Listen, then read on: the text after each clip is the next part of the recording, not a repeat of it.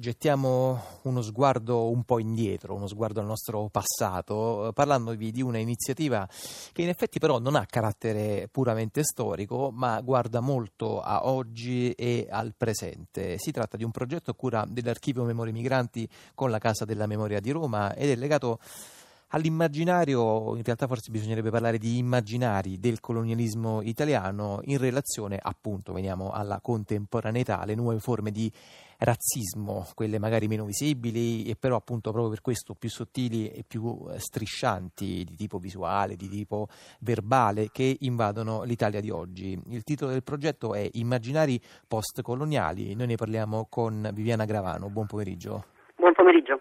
È una storica dell'arte, saggista, curatrice di Roots Agency, è una piattaforma che si occupa di arte contemporanea in maniera multidisciplinare, mettendola in relazione con ogni ambito della società e mi sembra che in effetti sia anche un po' il centro di questo, di questo progetto Viviana Gravano. Intanto le chiederei di raccontarci eh, che cos'è questo immaginari post-coloniali e da dove nasce, da quale esigenza nasce. Certo, appunto, come lei anticipava giustamente, eh, noi vorremmo un po' parlare di un periodo della storia italiana che è stato in qualche modo rimosso e questa rimozione non è tanto grave in sé soltanto storicamente, ma perché in qualche modo ci impedisce di affrontare il nostro presente, no? un presente che deve essere sempre più interculturale ovviamente. Quindi noi abbiamo pensato di coinvolgere tutta la cittadinanza, cioè di creare un archivio online aperto al pubblico nel quale raccoglieremo le memorie degli italiani sul periodo coloniale. Cosa vuol dire le memorie? Chiederemo a tutti i cittadini di prestarci, tra virgolette, tutte le loro cose che hanno nelle soffitte, nei cassetti magari abbandonate dai nostri nonni, dai bisnonni, che possono essere lettere, fotografie, vecchi giornali, pubblicità, no? che sono del periodo coloniale. Facendo questa archiviazione, questa scansione diciamo, di questi eh, materiali, noi li metteremo a disposizione di tutti, diventeranno un patrimonio condiviso, no? un po' come si è fatto per la raccolta dei materiali per la Shoah, per esempio, no? Durante, eh, rispetto al periodo nazista, eccetera. Mettendo diciamo, in comune tutti questi materiali, noi poi inviteremo degli artisti, artisti di tutti i generi, scrittori, musicisti, performer, attori, registi, a usare diciamo, questi materiali, cioè a trasformarli in qualcosa che non ci parli solo del passato, ma ci parli come, di come questi materiali del passato purtroppo tornano nel nostro presente. Noi mm, non siamo abituati, siamo cresciuti un po' tutti no, con dei, degli stereotipi dei quali non ci accorgiamo più. Noi nel nostro sito diciamo no, anche un po' col sorriso che siamo cresciuti con la mamma che ci cantava eh, delle, delle filastrocche parlandoci dell'uomo nero, oppure entriamo in un bar e vediamo delle pubblicità razziste, no? ma anche molto forti, dove magari vediamo la pubblicità del caffè o dello zucchero che fa riferimento alle cosiddette blackface, no? cioè a quelle immagini molto stereotipate degli africani, però prendiamo il nostro caffè e non ce ne accorgiamo più.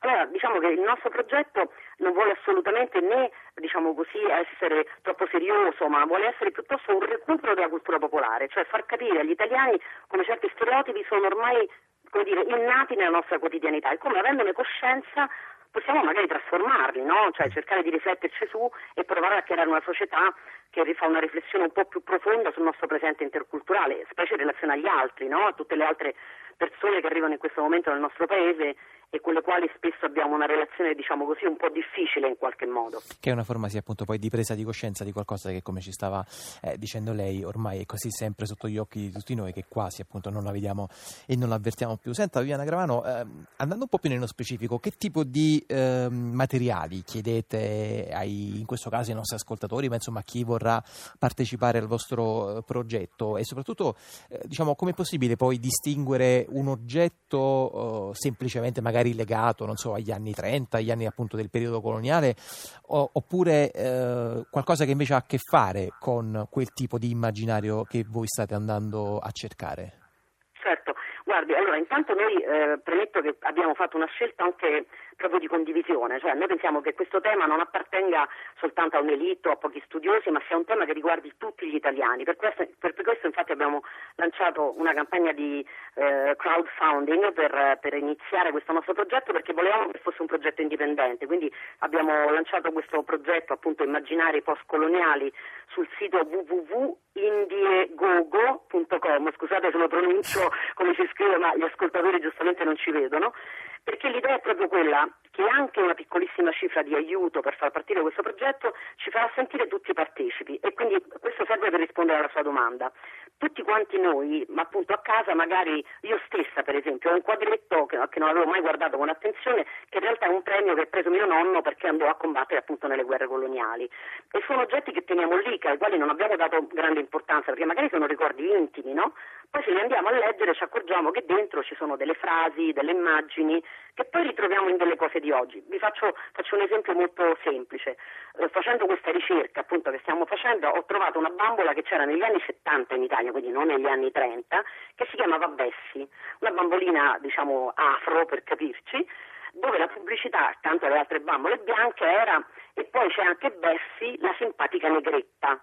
Ecco, per esempio questa definizione, che nessuno di noi farebbe caso più di tanto, magari oggi un po' di più, all'epoca era normale, faceva parte del nostro modo di parlare. Poi noi andiamo a vedere come venivano definiti gli eritrei, i somali, le persone che noi abbiamo eh, occupato attraverso la guerra coloniale e scopriamo che le espressioni sono le stesse, faccetta nera, eh, i modi di raffigurare queste figure. Quindi il nostro archivio diciamo che metterà proprio in parallelo, archiviando anche immagini dell'oggi o del, dell'altro ieri, non del periodo coloniale, proprio per far vedere come certi modelli ritornano, ritornano magari sotto altre spoglie, un po' più camuffati, magari anche un po' più accettabili pubblicamente, però poi come dire, non ci aiutano a capire come andare oltre questi modelli e come diventare noi stessi, diciamo, portabandiera di una cultura eh, che non soltanto ascolta noi stessi. Noi certo viviamo di stereotipi, ma gli stereotipi sono anche su di noi.